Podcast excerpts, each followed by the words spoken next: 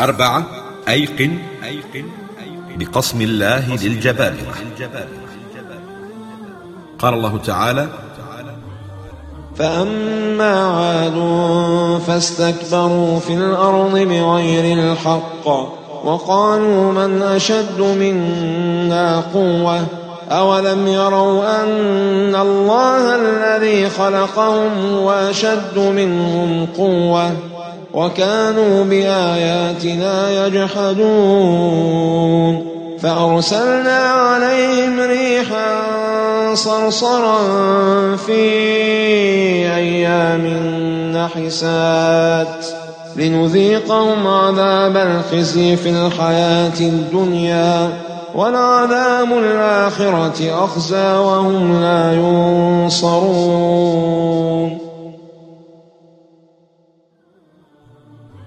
وأما في الآخرة فينتظرهم أشد العذاب وأعظم الهوان فاليوم تجزون عذاب الهون بما كنتم تستكبرون بما كنتم تستكبرون في الأرض بغير الحق وبما كنتم تفسقون.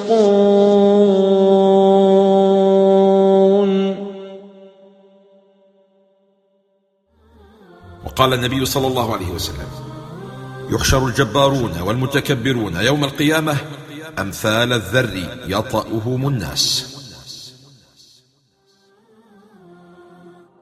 وهذا يثمر في قلب المؤمن عدم الاغترار بقوة الكافر وجبروته فإن الله عز وجل فوقهم وقاصمهم إذا أخذ المؤمنون بأسباب النصر وشروطه. خمسة تعلق بالله وحده.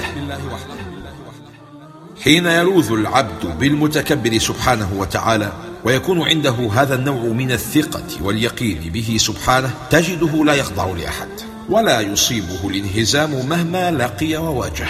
قلوب كهذه لا يتسلل إليها الانهزام. ألست تسمعها كل يوم وترددها في الأذان؟ الله أكبر الله أكبر الله أكبر من كل كبير. إن الله أمرك بترديدها. حتى تتملك نفسك هذه المعاني وتتشربها وتحيا بها فلا تعظم شيئا حقره ولا تحقر شيئا عظمه. ستة. ابغض الكبر. ويشهد لما ذكره ابن القيم من أن معاصي القلوب في الجملة أعظم من المعاصي الظاهرة قوله صلى الله عليه وسلم لو لم تذنبوا لخفت عليكم ما هو أكبر من ذلك. العجب. ومن الأحاديث النبوية في هذا قول النبي صلى الله عليه وسلم لا يدخل الجنة من كان في قلبه مثقال ذرة من كبر. يقول ابن القيم وأكثر المتنزهين عن الكبائر الحسية والقاذورات في كبائر مثلها أو أعظم منها أو دونها ولا يخطر بقلوبهم أنها ذنوب.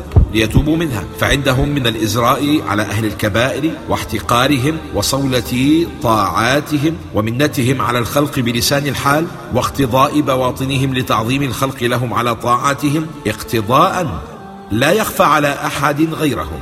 وتوابع ذلك ما هو أبغض إلى الله وأبعد لهم عن بابه من كبائر أولئك. فالكبر ذنب إبليس الذي أخرج به من الجنة. وورثة إبليس على الطريق يختفون الأثر. قال سفيان بن عيينة من كانت معصيته في الشهوة فارجو له التوبة. فإن آدم عليه السلام عصى مشتهيا فغفر له. وإذا كانت معصيته في كبر فاخشى على صاحبه اللعنة. فإن إبليس عصى مستكبرا فلعن.